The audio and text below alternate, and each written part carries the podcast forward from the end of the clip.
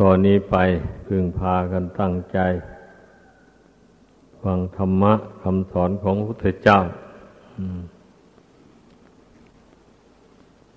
พูดถึงเรื่องศีลคำว่า สีเล หรือศีลคำนี้นะท่านแปลว่า ปกติกายวาจา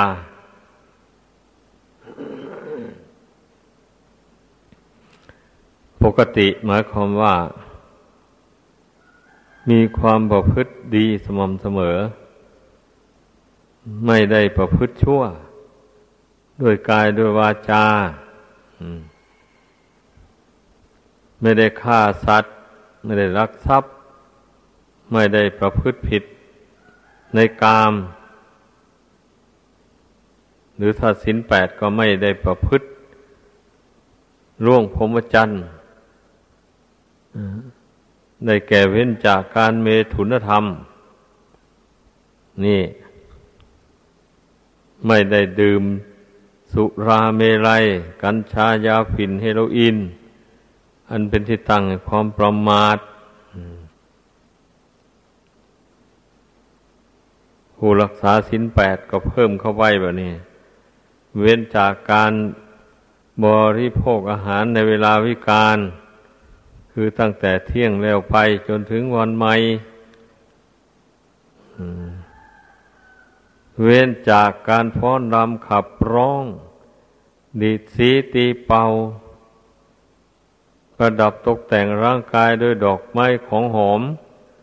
เครื่องทาเครื่องย้อมต่างๆแล้วการนั่งนอน ก็นั่งนอน ให้ถูกตามระเบียบคือว่านอนเตียงขาเตียงไม่สูงเกิน กว่าสิบนิ้วช่างไม้ นับแต่แม่แค่ลงไป แล้วก็เป็นเตียงนอนสำหรับคนเดียวถ้าเตียงนอนสำหรับสองคนท่านห้ามแล้วเตียงนอนที่ประดับประดาตกแต่งหรูหรา มีลวดลายต่าง ๆ อะไรอย่างนี้นะก็นอนไม่ได้นะแล้วอาสนะที่ยัดด้วยนุ่นและสำลีก็นั่งนอนไม่ได้อย่างนี้ให้พึงเข้าใจ ผู้รักษาศีลแปด ก็ต้องสำรวมในสิกขาบทเหล่านี้ให้ได้ เมื่อสำรวมได้ก็เรียกว่าเป็นผู้มีความประพฤติเป็นปกติ ไม่ล่วงพุทธบัญญัติที่พระพุทธเจ้าทรงบัญญัติห้ามไว้ ก็เป็นบุญเป็นกุศลของผู้รักษา ไม่ใช่ว่าเรามารักษาศีลเปล่าๆโดยไม่ได้บุญได้กุศลอะไรอย่างนี้ไม่ใช่ ได้บุญได้กุศลมากมายคำว่าบุญนั่นก็หมายความว่า เมื่อเรามาทำความดีไม่ทำความชั่ว นั่งภาวนาพิจารณาดูตัวเอง เห็นว่าตนเองนั้นทำแต่ความดี ความชั่วไม่ทำก็จะเกิดปีติขึ้นในใจ เอิบอิ่มใจ ใจเบิกใจบาน อันนี้เราท่านเรียกว่าบุญ ให้เข้าใจ บุญเกิดขึ้นในใจ บุญนั้นไม่มีรูปร่างอะไร เป็นนามธรรมเกิดขึ้นกับจิตใจ เมื่อใจนึกถึงความดีเหล่านั้นมาแล้วก็เกิดปิติว่าเรานั้นได้ทำดี เรามีบุญกุศลคือความดีเป็นที่พึ่งโย อย่างนี้นั่นเรียกว่าทำบุญให้เข้าใจคำว่าทำบุญบำเพ็ญกุศล นั่นหมายถึงว่าเราอบรมจิตใจ ให้สงบระงับลงไป แล้วเกิดปัญญาความรู้ความฉลาดขึ้น สามารถสอนจิตใจตัวเอง ให้ละกิเลสอันที่ยังละไม่ได้นั่นนะให้ละมัน ถ้ามันไม่ขาดก็ให้มันเบาบางออกไปจากคิดใจ หรือว่าความชั่วร้ายอันใด มากระทบกระทั่งเข้าอย่างนี้ เราก็รู้ทันเราไม่หวั่นไหวไปตามมัน ใครจะมายั่วให้โกรธ เราก็ไม่โกรธอย่างนี้นะ ห้ามจิตได้ สอนจิตตัวเองให้ละ อารมณ์ที่น่าเกลียดน่าชังต่างๆได้ อันนี้ท่านเรียกว่าบำเพ็ญกุศลนะให้พากันเข้าใจ เราบำเพ็ญทั้งบุญทั้งกุศลนั่นน่ะดีอย่าไปเข้าใจว่าเป็นเรื่องเดียวกันนะคำว่าบุญกับกุศลนี่นะกุศลนั่นย่อมมีประสิทธิภาพสูงกว่าบุญ เพราะกุศลนั่นหมายถึงเอาจิตใจที่ฉลาด รู้จักละกิเลสปาปธรรมออกจากจิตใจได้ ถึงไม่หมดก็เรียกว่าทำให้เบาวางลงได้ อย่างนี้นะ บุญคำว่าบุญนั้น มาถึงเราทำความดีด้วยกายด้วยวาจา เช่นกราบไหว้พระพุทธพระธรรมพระสงฆ์ไหว้พ่อแม่ พี่น้องลุงป้านาอาแล้วได้ความอิ่มใจ รือว่าได้สละวัตถุทายทาน ที่หามาได้แสนยากออกให้เป็นทานไปเช่นนี้แล้วก็มาพิจารณาถึงผลทานที่ตนได้กระทำบำเพ็ญนั้น เห็นว่ามีประโยชน์แก่ตนและผู้อื่นจริง ๆ ก็เกิดปีติปราโมทขึ้นในใจ อิ่มใจขึ้นมา อย่างนี้นะผู้ที่ได้มา บวชจะเป็นชั่วคราวก็ตาม หรือถาวรก็ตาม เมื่อได้บวชมาแล้วก็มาพิจารณาถึงบุญวาสนาของตน ว่าตนมีบุญวาสนาถึงได้มาบวชนุ่งเหลืองหรือนุ่งขาวห่มขาวนั่นไม่ใช่คนไม่มีบุญนะหนึ่งนุ่งขาวห่มขาวสมทานศีลแปด รักษาศีลสำรวมอินทรีย์ คือตาหูจมูกลิ้นกายใจ ไม่ให้เกิดความยินดีในเวลาได้รับอารมณ์ที่ดี ไม่ให้ยินร้ายในเวลาได้รับอารมณ์ที่ร้ายทำใจให้เป็นกลางอยู่ เช่นนี้นะว่าได้บุญได้กุศลไม่น้อยนี่นั่นแหละการรักษาศีลแปด ท่านก็ว่าเทียบได้กับการประพฤติพรหมจรรย์นั่นเองเนี่ย ก็เป็นพรหมจรรย์นั่นเองนะ เป็นนักบวชเพราะว่า เป็นผู้เว้นจากคนคู่ทำตัวเป็นคนผู้เดียว นี่นะ นักบวชที่นุ่งเหลืองห่มเหลือง ก็เช่นเดียวกัน ก็ทำตัวเป็นคนผู้เดียว ไม่ทำตัวเป็นคนคู่อย่างชาวบ้านเขา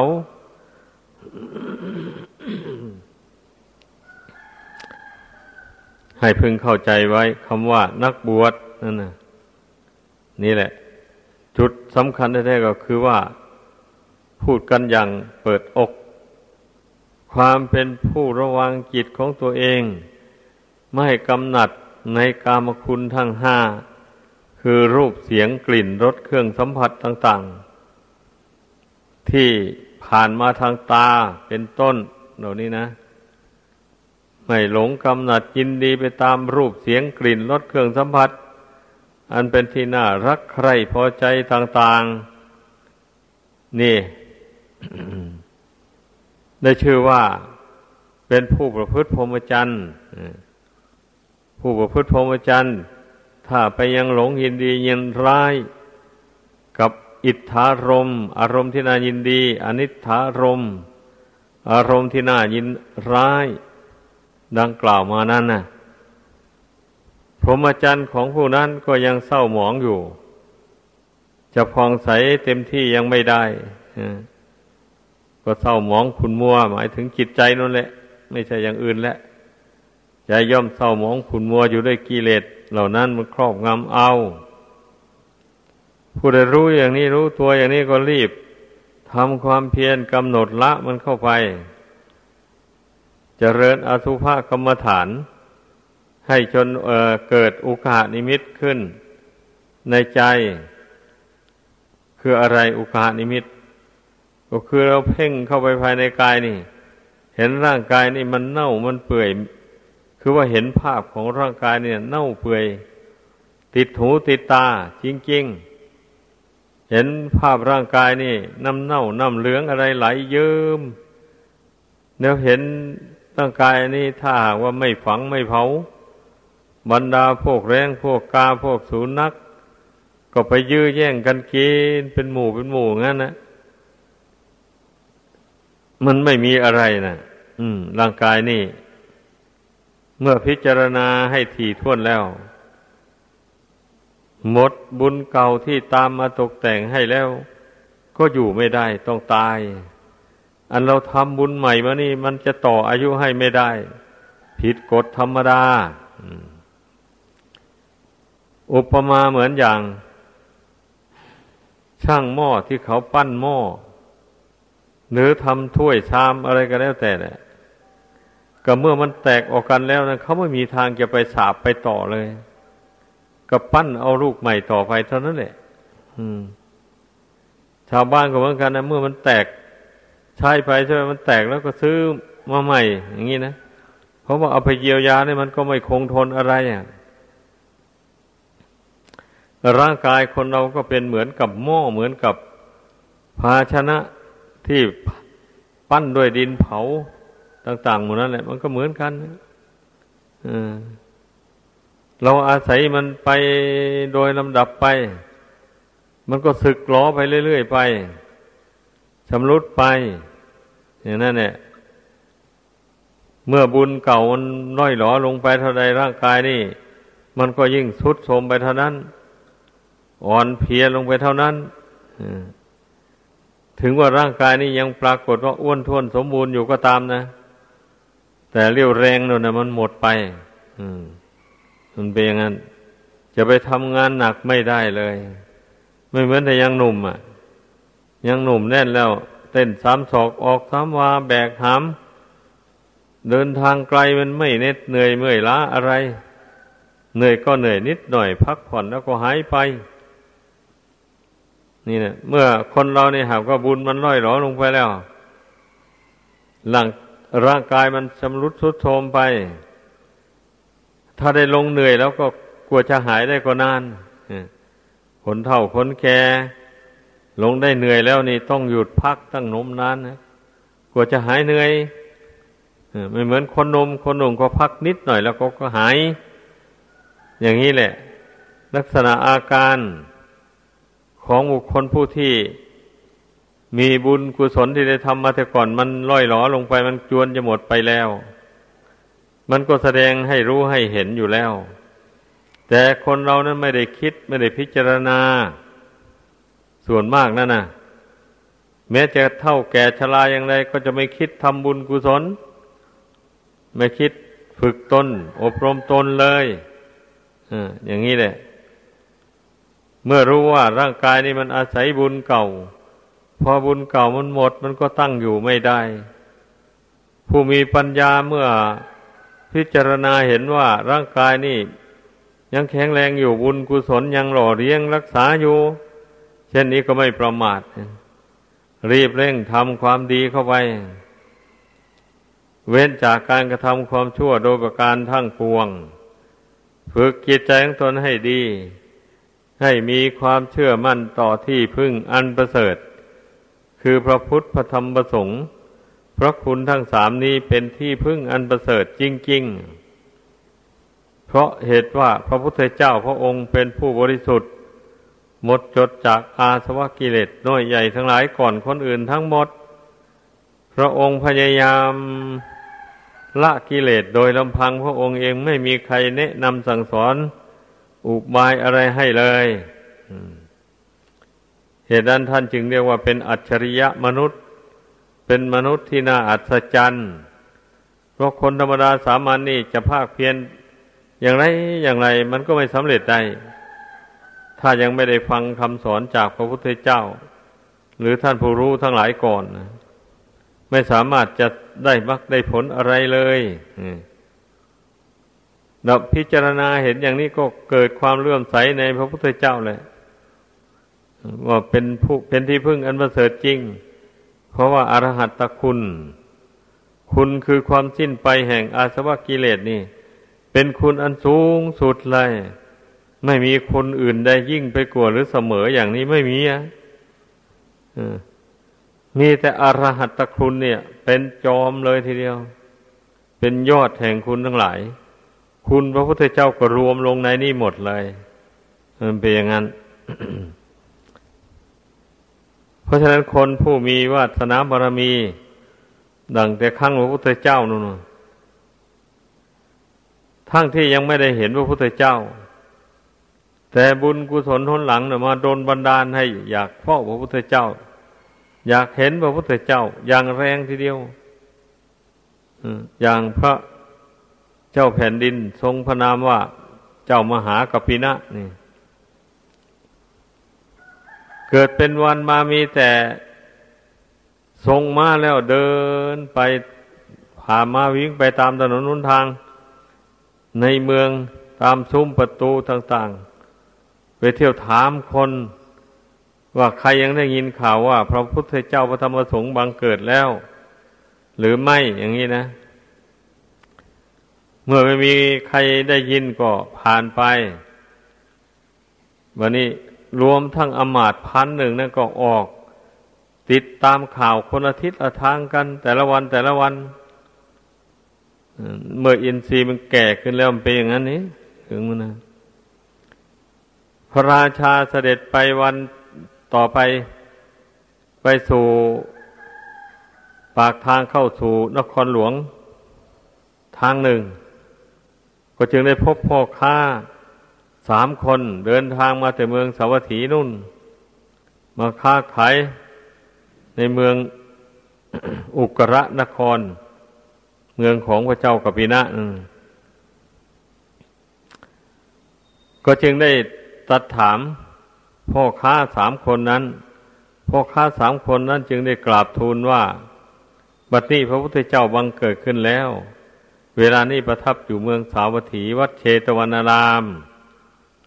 พระราชาได้ฟังนั้นเกิดปีติทั้งห้าขึ้น จนถึงกับสลบสลายไป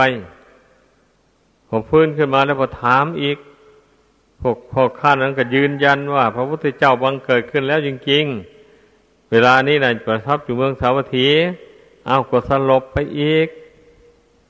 พื้นขึ้นมาก็ถามอีกกดทูลได้ทรงทราบเหมือนเดิม ครั้งที่สามจึงตั้งสติได้ โอ้น่าอัศจรรย์หนอ พระพุทธเจ้าพระธรรมบังเกิด พระพุทธเจ้าพระธรรมพระสงฆ์บังเกิดขึ้นในโลกแล้ว เอาละพวกท่านมาบอกข่าว อันเป็นมงคลอันสูงยิ่งให้แก่ข้าพเจ้า ข้าพเจ้าจะประทานรางวัลให้คนละแสนกหาปณะ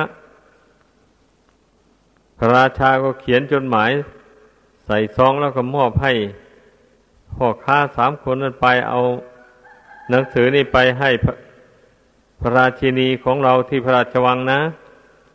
แล้วเขาจะได้จ่ายเงินให้พวกท่าน คนละแสนหนึ่ง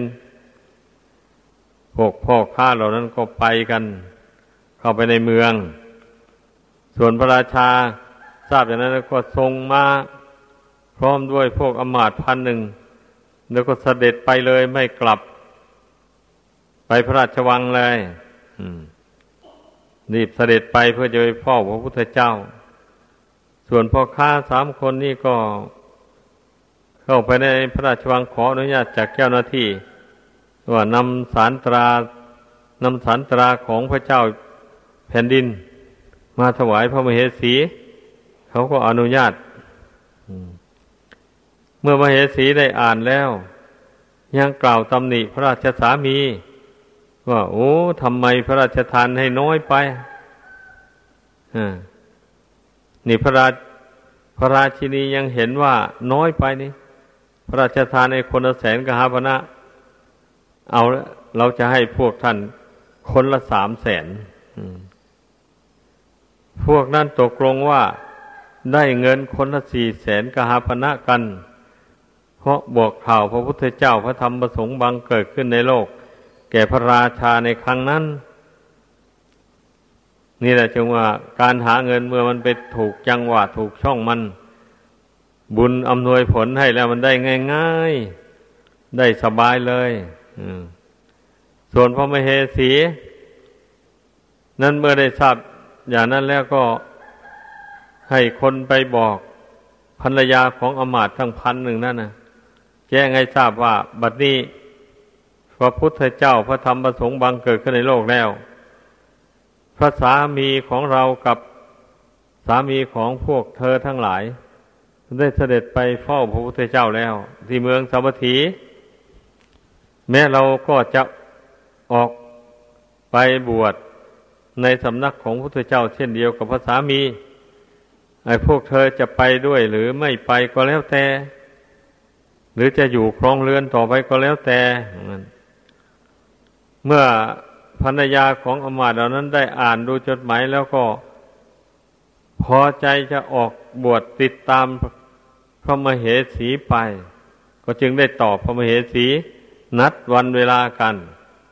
ได้รถคนละคันแล้วก็ไปกันแล้วสมัยก่อนนั้นรถเทียมมารถจักรรถยนต์อย่างนี้ไม่มี ก็พากันพารถวิ่งไปตามทาง ที่จะไปสู่เมืองสวัสถีนั่นเนี่ยพระพุทธเจ้านั้นรู้ด้วยพยาน ว่าผู้มีบุญจะมากราบมาไหว้พระองค์ พระองค์จึงได้เสด็จไปต้อนรับอยู่ที่โคนไม้ต้นนิโครธต้นหนึ่ง ข้างทางที่พระเจ้ามหากพินะเสด็จไป ข้ามแม่น้ำถึงสามแม่ โดยอธิษฐานบุญญาบารมี แล้ว ขับม้ากระโจนลงบนน้ำน้ำม้าไม่จมลงในน้ำเลยเท้าม้าก็ไม่เปียก เหมือนกับม้าวิ่งไปบนดินนี่เองนะไปถึงแม่ที่สองที่สามก็อธิษฐานถึงบุญบารมี คุณพระรัตนกรัยเข้าก็ม้าก็วิ่งไปได้สะดวกสบาย แม้พวกมาเหสีเหล่านี้ก็เหมือนกันเนี่ย ก็อธิษฐาน อย่างเดียวกัน แล้วก็วิ่งรถไปบนผิวน้ำรถก็ไม่จมลงในน้ำเนี่ยนี่แหละเรื่องเรื่องอปุญญาณุภาพนะถ้ามันมากพอแล้วมันเป็นอย่างนั้นนะบันดาลให้อุปสรรคต่าง ๆ นั้นลุล่วงไปได้เลยฉะนั้นการทำบุญกุศลของพุทธบริษัทจะไปท้อถอย เมื่อเราทำน้อยนี่บุญกำลังน้อยมันจะมาอำนวยผลให้ ยิ่งใหญ่ไพศาลอย่างนั้น มันอำนวยไม่ได้ ขอให้เข้าใจ เพราะว่ามันมีกำลังน้อยมันจะบันดาลอำนวยผลให้ได้ อย่างนั้นทำไมล่ะ อย่างนี้แหละ ผู้ใดรู้อย่างนี้แล้วก็ทำบุญกุศลให้มันมุ่งมากเข้าไหวพระนั่งสมาธิภาวนาขยันเข้าไป อย่างนี้นะ ไม่เห็นแก่หลับแก่นอน เพราะว่าการภาวนา ทำใจให้สงบระงับลงไปนี่ เป็นบุญกุศลอันสูงส่งไปเดียวเป็นงั้น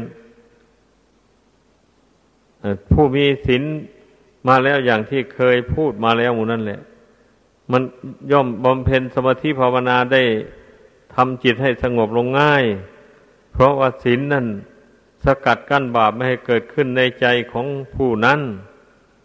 ก็แปลว่าศีลมันสนับสนุน จิตให้สงบเป็นสมาธินั่นเอง นี่ ดังนั้นจึงไม่ควรพากันประมาท เพราะว่าเราก็รู้ไม่ได้ว่า บุญกุศลที่เราทำมาแต่ก่อนนั้นจะหมดลงเมื่อใด เราก็รู้ไม่ได้เลย ดังนั้นเมื่อเวลาบุญกุศลมันยังหล่อเลี้ยงรักษาชีวิตอันนี้ไว้อยู่ เช่นนี้เราก็จะพยายาม ฝึกจิตใจดวงนี้แหละให้มันเข้มแข็งเข้าไป ให้มันสงบระงับให้มีปัญญา รู้เท่าธาตุสี่ขันห้านี่ตามเป็นจริงอย่างไร เมื่อเราพิจารณาเห็นอยู่นี่ปรงปรงวางวางลงไม่ถือว่าเป็นของเราของเขาอย่างนี้นะ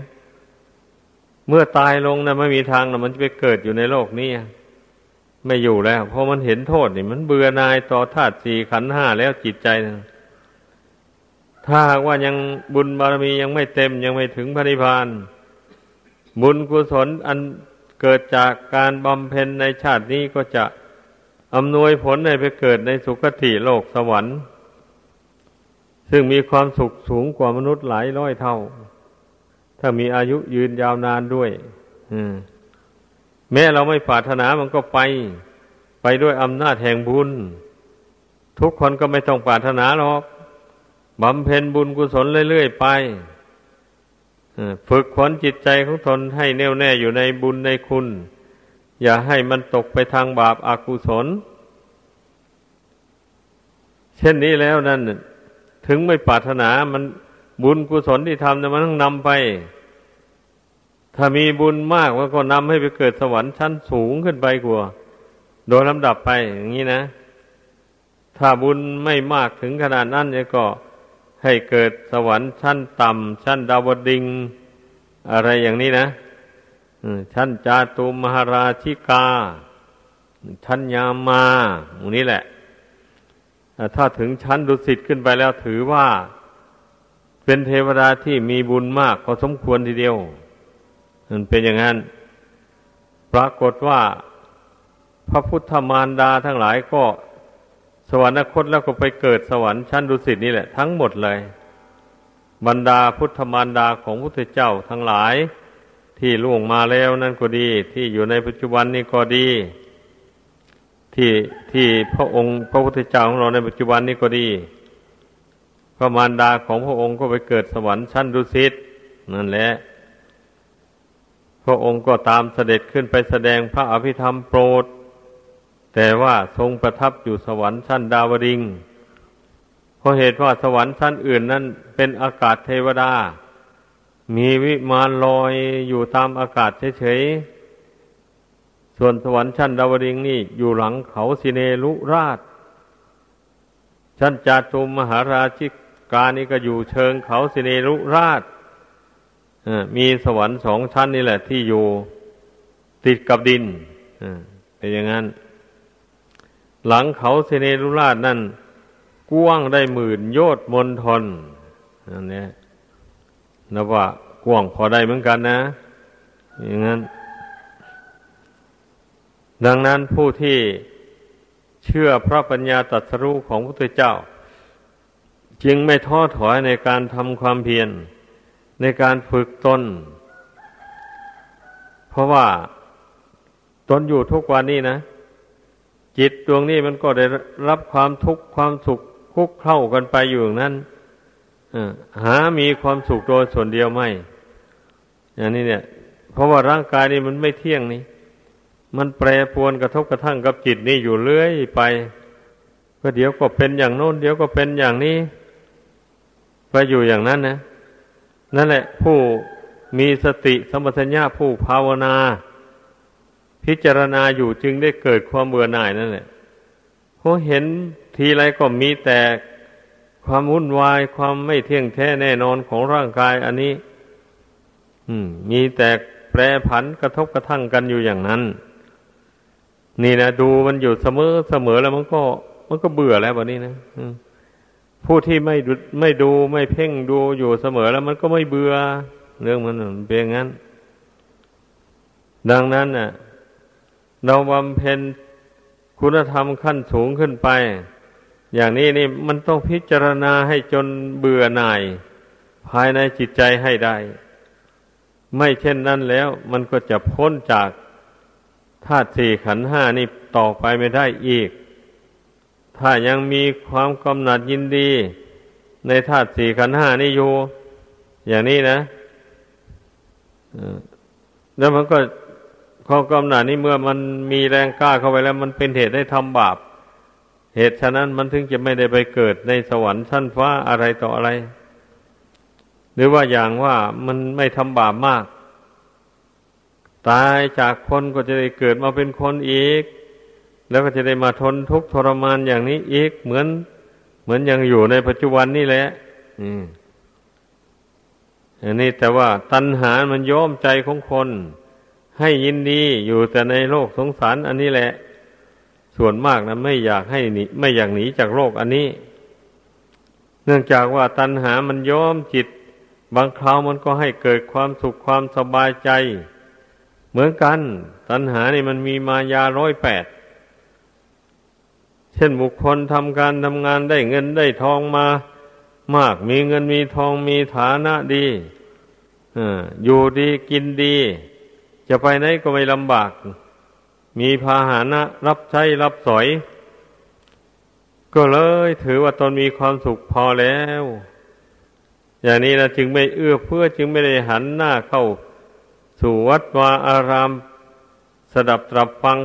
พระธรรมคำสอนของพระพุทธเจ้า จึงไม่ยินดีฝึกจิตใจของตน ให้สงบระงับจากกิเลสตัณหา ก็เพราะว่ามันยินดียินในความสุขชั่วคราวเหล่านั้น นี่เป็นอย่างนี้คนส่วนมากนะ ดังนั้นพระพุทธเจ้าจึงได้ทรงตรัสว่าผู้ที่ไปสวรรค์นี่เหมือนกับเขาวัว คนลงนรกเหมือนกับขนวัว คนที่มาสนใจ ในการฝึกฝนอบรมกายวาจาใจของตนด้วยด้วยยึดเอาศีลเอาสมาธิ เอาปัญญาเป็นเครื่องดำเนิน อย่างนี้นะมีน้อยเต็มทีนะไม่ว่าพระไม่ว่าโยมเหมือนกันนะเท่าที่สังเกตดูแล้วไม่ค่อยบารมี จะว่าบารมีไม่ถึงก็ได้เธอบุญวาสนาน้อยเอื้อมไม่ถึง ฉันจะมารักษาสินอุโบสถอยู่ในวัดวาอารามอย่างนี้ ตัณหามันก็บวกแล้ว ไม่ได้เอาไปรักษาสินอยู่จะได้กินอะไรอะ ไม่ได้ทำการทำงานอะไรอย่างนี้ จะมีรายได้ที่ไหนอะ อย่างโน้นอย่างนี้ไปแล้วตัณหามันยังมีอุบายหลายอย่างจิตก็ไปเชื่อตัณหาเสร็จแล้วก็เข้าวัดจำสินอุโบสถไม่ได้ ฟังธรรมไม่ได้ นั่งภาวนาก็ปวดหลังปวดเอว อย่างนี้นะ นี่แหละจึงว่ามันพระพุทธเจ้าจึงตรัสว่าคนลงนรกเหมือนกับขนวัวนั่นนะไม่ไม่ไม่ค่อยผิดหรอกไอ้ผู้ที่คิดเห็นโทษเห็นภัยในกิเลสตัณหา มันก่อให้เกิดความทุกข์วุ่นวายต่างๆวันนี้มีน้อยเดียว แล้วหันหน้าเข้ามาฝึกตนในวัดป่าอาราม อย่างนี้แล้วเราก็เห็นกันอยู่แล้วว่ามีปริมาณน้อย ถ้าเทียบกับคนหมู่ใหญ่ ๆ อยู่ในบ้านในเมือง หมู่นั่นน่ะเป็นจำนวนพันๆผู้มาอบรมศีลธรรมในวัดมีเพียงว่าอย่างมากสี่สิบห้าสิบคนร้อยคนอย่างมากนี้นะแล้วคนอยู่ในบ้านในเรือนตั้งพันพันกว่าอย่างนี้ก็ลองดูสิ นั่นแหละ แล้วมัน มันกดตรงกับคำสอนของพระพุทธเจ้าข้อที่ว่านั่นแหละ มันเป็นอย่างนั้น ดังนั้นผู้ที่มารู้มาเข้าใจเหตุผลของชีวิตดังกล่าวมานี้แล้ว ก็จึงไม่ควรตั้งอยู่ในความประมาท ควรมีสติสัมปชัญญะ รักษากายวาจาใจ ของตนนี้ให้บริสุทธิ์จากบาปโทษปนทินต่าง ๆ ที่ว่ามันบริสุทธิ์อยู่แล้วนะ รักษามันอย่าให้มันเศร้าหมองกลับคืนอีก อย่าไปสร้างกิเลสบาปกิเลสอันเป็นบาปประทำให้เกิดขึ้น ในดวงจิตนี้ต่อไปทำอย่างไรกิเลสอันมัวหมองจึงจะไม่ครอบงำจิตใจ เราก็ต้องทำไปแหละก็ได้แก่เป็นผู้มีสติสัมปชัญญะระมัดระวังตัวอยู่ตลอดเวลาในอิริยาบถททั้งสี่นั่นเองนะไม่มีแหละ อย่างอื่นที่จะ รักษาจิตให้ตั้งมั่นอยู่ในบุญในคุณไว้ได้นะเรื่องมีสติสัมปชัญญะนี่แหละ ประจำอยู่ที่กายที่ใจนี่ตลอดไปเลย บางทีก็เพ่งอยู่ที่กาย บางทีก็เพ่งเข้าไปถึงจิตออกจากจิตก็มามองดูที่กายอยู่อย่างนี้นะ ดูแล้วดูเล่าเพ่งดูอย่างนี้มันก็เห็นความจริงของร่างกาย ขึ้นมาแล้วอืมมันจะไปไหนล่ะ เพราะฉะนั้นแหละ เมื่อได้พิษภาคเพียนพยายาม อยู่อย่างนี้ไม่ท้อไม่ถอย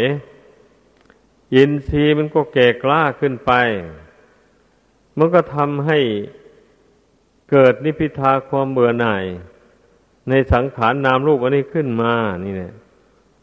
ถ้าเราไม่บำเพ็ญเพียรเพ่งวินิจบ่อยๆมันไม่เบื่อไม่หน่ายเด้ ต้องเห็นแล้วเห็นอีก รู้แล้วรู้อีกความจริงของร่างกายนี่เป็นอย่างไร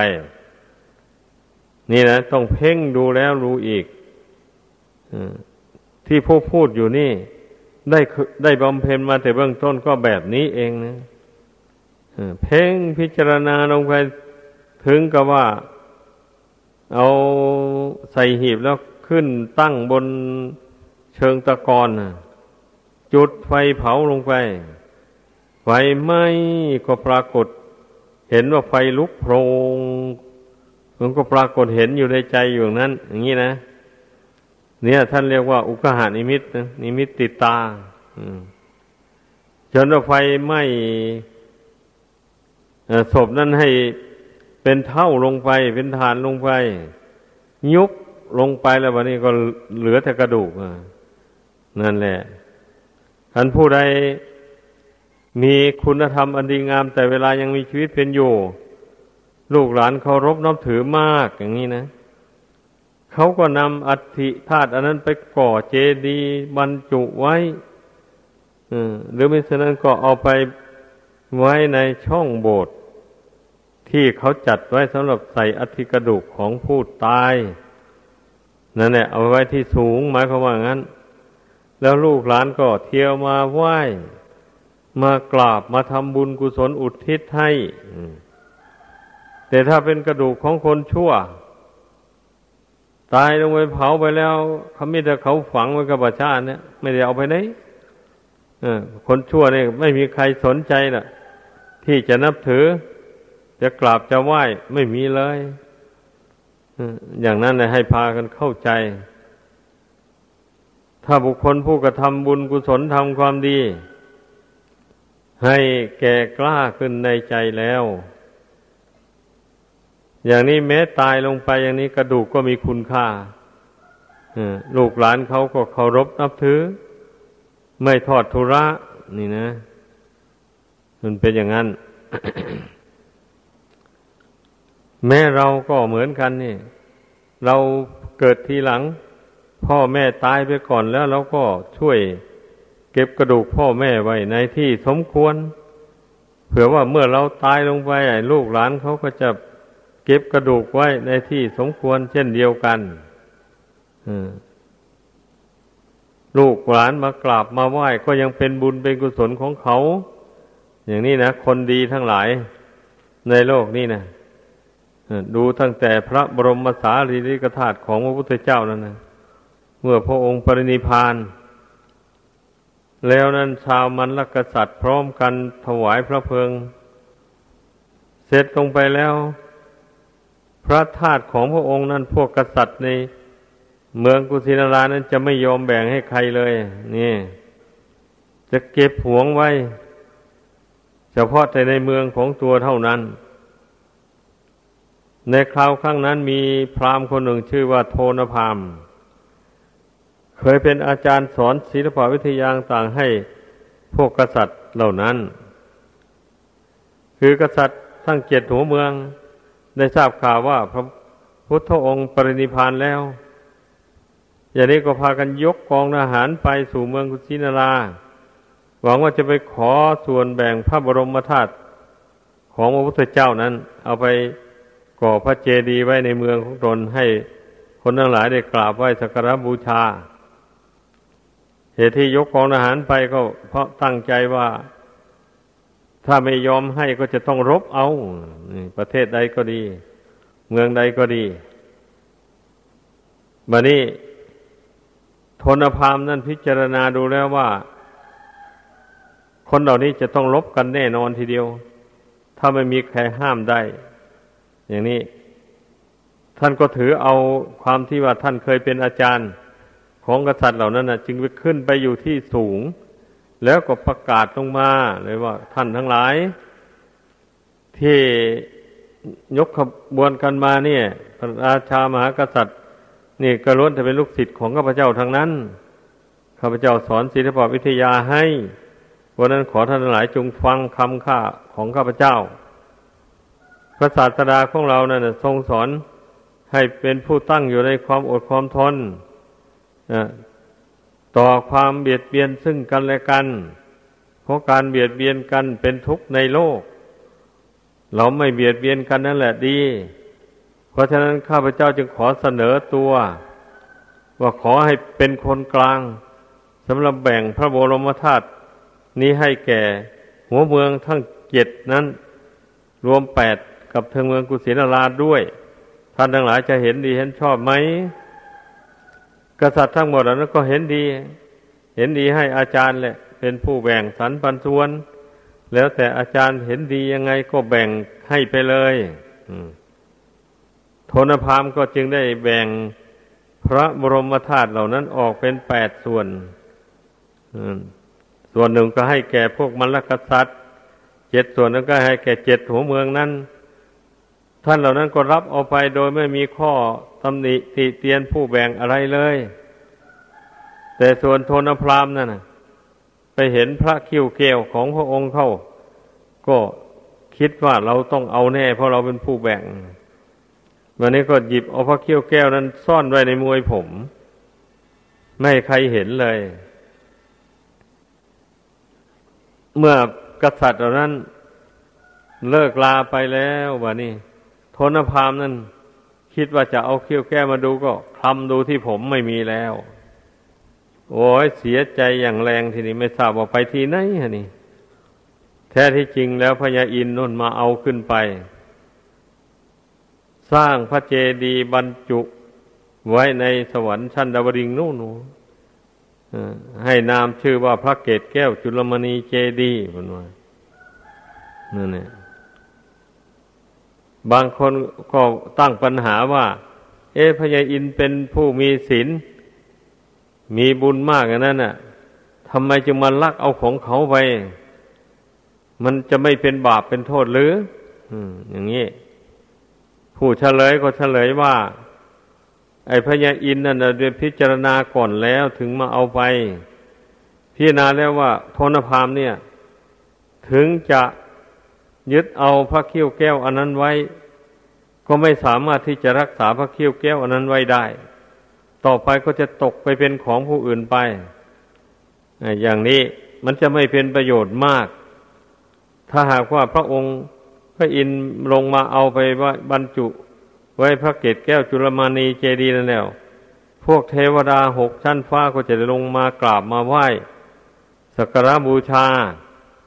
ก็จะเป็นบุญเป็นกุศลของเทวดาเหล่านั้น นี่เมื่อพระอินทร์ได้พิจารณาโดยปัญญาแล้วก็เห็นว่าสมควร เช่นนี้จึงได้ลงมาเอาพระคิ้วแก้วจากมวยผมของโทนพามนั้นไป เหตุนั้นจึงไม่ได้ถือว่าเป็นอทินนาทานเรียกว่ามาถือเอาไปโดยเหตุผลโดยอนุภาพของเทวดา มันเป็นอย่างนั้น โดยเหตุผลก็เป็นอย่างนั้นจริงๆนะถึงวันแปดค่ำสิบห้าค่ำมา พวกเทวดาหกชั้นฟ้า ก็ได้ดอกไม้ทูกเทียนเป็นทิพย์แล้วก็เลื่อนลอยลงมาสู่เมืองสวรรค์ชั้นดาวริงไปเดินเวียนประทักษิณสามรอบ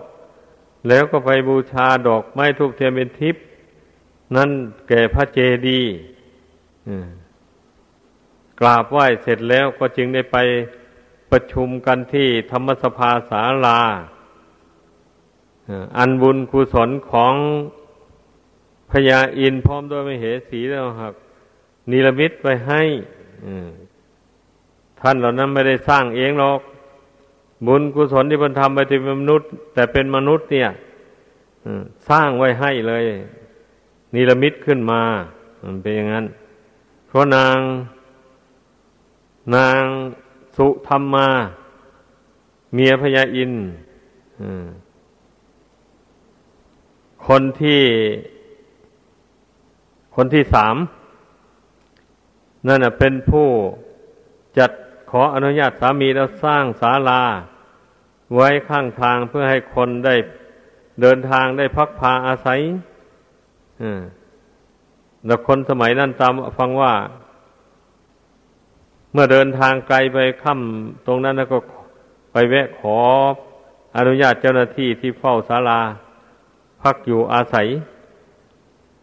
เอาถ้าหากว่าเจ้าหน้าที่ไปคนคนเดินทางไปพักอยู่ในห้องใดไอ้เจ้าของห้องนั้นน่ะ จะต้องเลี้ยงดูปูเสือ คนเดินทางนั้น ได้ตั้งกติกากันไว้อย่างนี้ เพราะว่าการสร้างศาลา นั้นได้ได้ร่วมใจกันสร้าง รวมกันกับนางสุธรรมมา แต่นางสุธรรมมานั้นเรียกว่าเป็นเป็นนายทุนใหญ่อย่างนั้น ก็บำเพ็ญบุญกุศลอยู่นั้นแหละ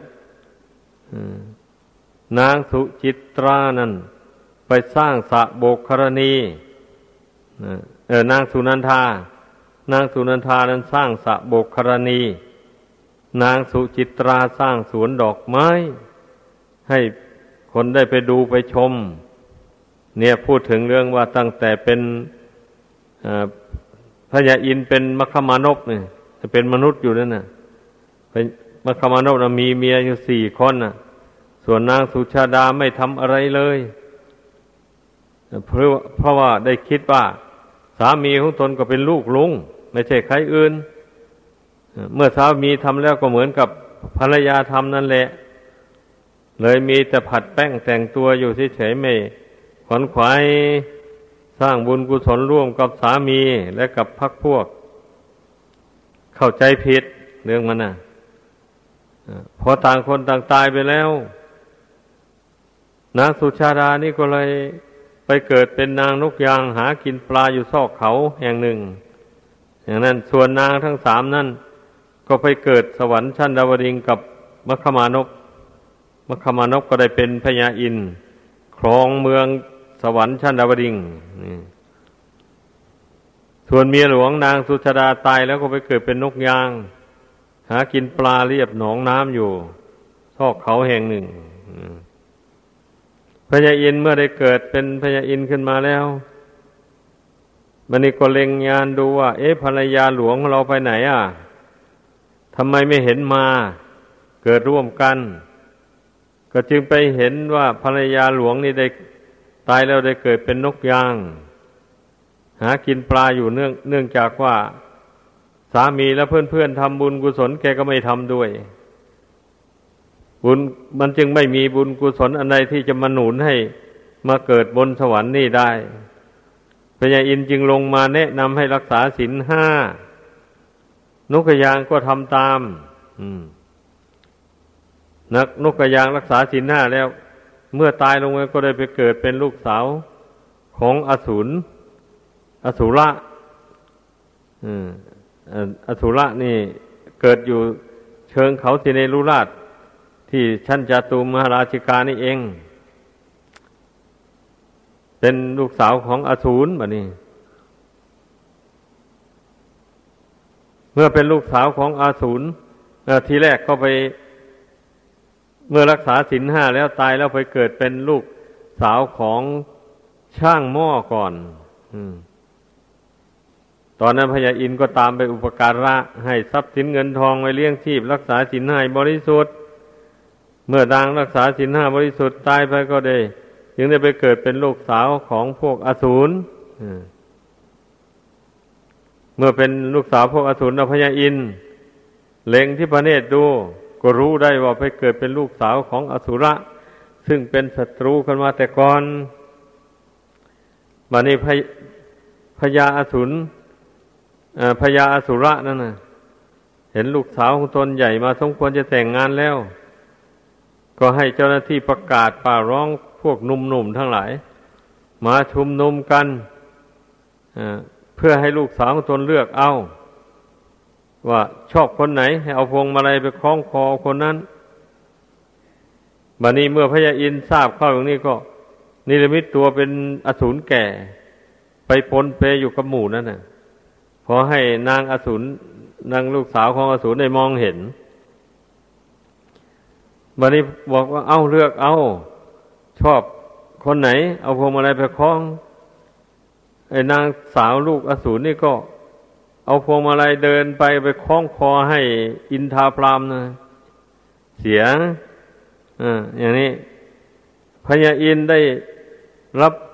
เกียรติอย่างนั้นแล้วก็รีบอุ้มเอานางอสูรนั่นไปเลยถ้าขืนชักช้าอยู่เดียวพวก อสูรนั้นจะล้มเล่นงานเอาอะก็พาไปเลยนั่นแหละ เอาขึ้นสู่จักแก้ว แล้วก็พาไปแล้วนายสารถี มาตลีสารถีก็พาขับจากแก้วอันนั้นไปอืมเอาวันนี้พวกอสูรก็วิ่งตามไปก็ติดตามไป พอสารถีขับรถจากอันนั้นไป ไปถึงไอ้ที่อยู่ของพวกครุฑนะ พระยาอินเห็นว่าว่ามันจะไปทำลายชีวิตของลูกนกครุฑนกครุฑที่มันบินไปไม่ได้ว่างั้น เพราะว่าจักรของพระยาอินนั้นไปตรงไหนนี่ไม่มีเหลือเลย ถ้าเป็นต้นไม้ก็หมดไปเป็นแถบๆไปเลยแหละอืมพระยาอินว่า เอ๊ะ ถ้าอย่างนั้นเรานี่ อย่าไปทำลายชีวิตของสัตว์เลย ถอยถอยถอยคืน เอาแม่นแม่นจะตายก็ก็แล้วแต่มันเถอะไอ้พวกอสูรที่ตามมานั้นเห็นพญาอินถอยหลัง หันหน้ากลับคืนสู่ที่เดิม ก็เข้าใจว่าพญาอินเนี่ยคงได้พักพวกมาแล้ว กลับจะมาสู้พวกเราแล้ววะนี่ก็กลัวกันเลยถอยกลับเข้าเมือง ไปเลยพวกอสูรเหล่านั้นนะนี่พ ญาอินได้ทีก็ทำท่าขับไล่พวกอสูรเหล่านั้นไป ได้โอกาสแล้วก็เปิดขึ้นสู่สวรรค์ชั้นดาวดิงไปเลยแบบนี้นะไปทางอื่นไม่ไปทางเมืองพญาคุดเอานางลูกสาวอสูรนี่ไปอภิเษกให้เป็นอัคคมเหสีตามเดิมให้นามว่านางสุชาดา เหมือนแต่ชื่อเป็นมนุษย์นั่นแหละเป็นอย่างนี้ นี่แหละอานิสงส์สินห้านะให้พากันเข้าใจ เมื่อรักษาให้บริสุทธิ์ดีแล้วอย่างนี้ มันก็พาไปสู่สุคติโลกสวรรค์ เหตุนั้นพระพุทธเจ้าจึงได้ทรงตรัสยืนยันไว้ว่า สีเลนะสุขติยันตินั่นเองในท้ายสินนะผู้มีศีลจะไปสู่สุคติโลกสวรรค์ดังนี้เป็นความจริงแหละ ผู้มีศีลนี่เป็นคนไม่มีบาป เป็นคนมีจิตใจประกอบไปด้วยเมตตากรุณาถึงมีศีลบริสุทธิ์ได้ ถ้าผู้ใดยังมีใจโกรธอยู่ยังยึดมั่นในความโกรธอยู่ เช่นนี้แล้วนะจะทำศีลให้บริสุทธิ์ไม่ได้เลย นี่มันต้องชำระความโกรธให้สงบระงงับไปจากจิตใจ แล้วเจริญเมตตา เข้าใส่แทนไว้ในใจนั้นทุกวันทุกเวลา เช่นนี้แล้ว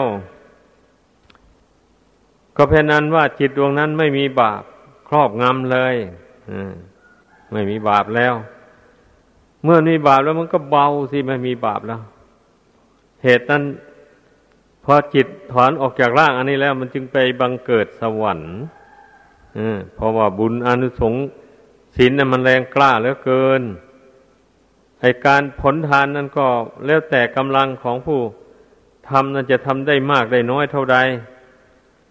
ถ้าผู้ที่มีผลทานน้อยอย่างนี้ก็ไปตกแต่งเครื่องใช้ไม่สอยอาหารการบริโภคให้แต่น้อย ไม่มาก ก็ตามกำลังของผลทานนั่นแหละไปมันเป็นอย่างนั้น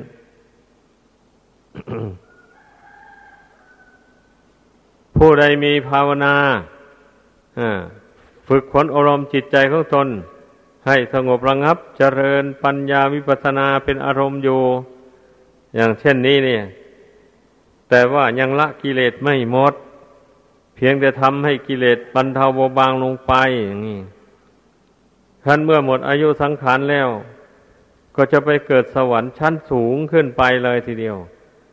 อาจจะไปเกิดชั้นที่ห้าที่หกนุ่งก็ได้ หรือชั้นที่ สี่ที่สามไปนู่นแหละเป็นอย่างนั้น เพราะว่าขึ้น ผู้ใดไปเกิดขึ้นชั้นสูงกันไปเท่าใดก็มีบุญมากเท่านั้น มีรูปละเอียดไปเท่านั้น มีความสุขยิ่งไปเท่านั้น ด้วยอนุภาพของบุญกุศล อันนี้นะการภาวนานี่ เมื่อเราทำใจสงบแล้วมันจะบาปอากุศลมันระงงับลงไป แล้วจิตใจปลอดโปร่งจิตใจเบา นี่นะ เหตุฉะนั้นแหละ มันจึงบุญกุศลอันนี้นะจึงนำให้ไปเกิด เป็นเทวดาที่มีรูปละเอียดมากจิตใจก็ละเอียดละออมันเป็นอย่างนั้น เพราะฉะนั้นผู้ปฏิบัติธรรมในพุทธศาสนานี่ อย่าไปปรารถนาไปเป็นเทวดาอินพรมแต่ว่าพึ่งบำเพ็ญสมถะวิปัสสนานี้ไปด้วยความไม่ประมาทแล้ว ถ้าว่าบุญกุศลยังไม่เต็ม ยังไม่บรรลุถึงพระนิพพานก็จะต้องมีสุคติโลกสวรรค์เป็นที่ไป ดังแสดงมา สมควรแก่เวลา ขอจบลงเพียงเท่านี้